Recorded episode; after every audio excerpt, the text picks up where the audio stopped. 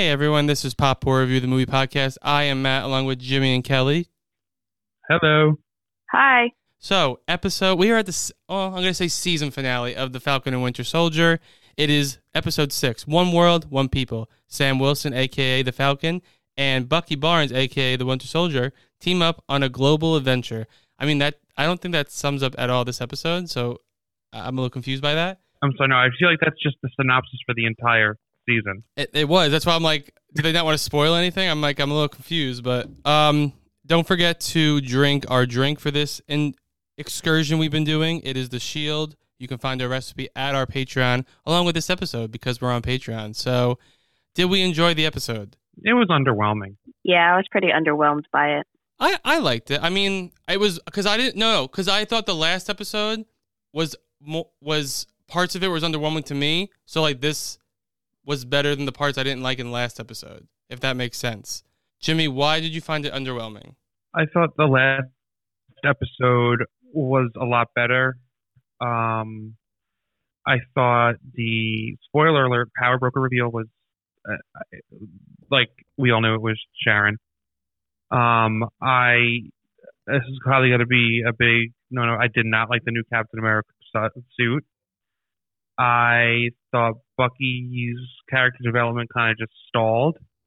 Zemo was useless, and the only things I really really liked was um, uh, we get we have officially the U.S. agent in his cool new costume, and Karli unfortunately died, but she now became a martyr, and the uh, things are now going on. The flag Smashers. Yes, Flag Smashers. I think I think is going to come back in a big way because she they her death was now she's a martyr because of her death. Kelly, now why did you think it was underwhelming? Um, a lot of what uh, Jimmy also said. Um, actually, I was fine with Captain America's new suit. I thought it was nice. Um, but overall, I felt it was pretty underwhelming compared to the episode before, which got me actually excited.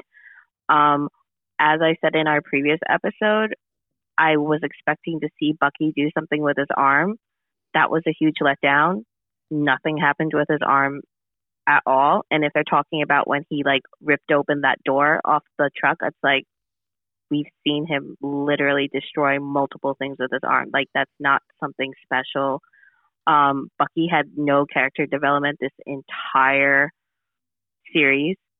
Sam, I'm very happy with his character development.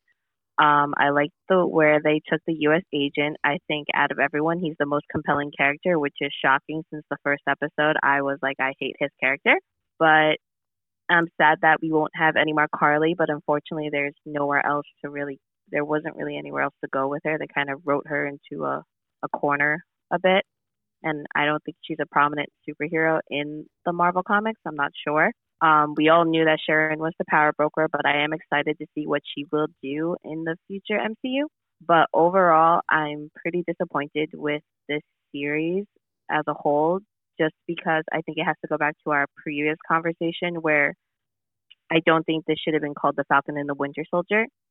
I don't think there was a central vision to this show. I think it was just kind of all over the place and like kind of just a filler a filler series to be honest and i've actually seen that in multiple articles from entertainment uh a lot of entertainment uh websites and stuff they're just like it's not a bad show it's not a great show it's kind of all over the place in terms of focus No, yeah, I, I mean, don't get me wrong. Like, WandaVision is a better show, and it's this show was not as good as WandaVision. It, I enjoyed it, but it wasn't as um fulfilling as WandaVision. The only thing with the only thing I would compare with WandaVision is like WandaVision was the the ending got so hyped by not by anyone on the show, but like all the people just theorizing everything. I think the ending for me didn't land as well in WandaVision, but for this show, because it wasn't like the ending wasn't so hyped like catastrophically, I wasn't like let my expectations didn't go that high, which is a good thing or a bad thing, I'm not sure. But I will say, but I I, I enjoyed it. It kind of was like one big third act of a movie in one episode, which it was like a it was all just like one big kind of like action pace.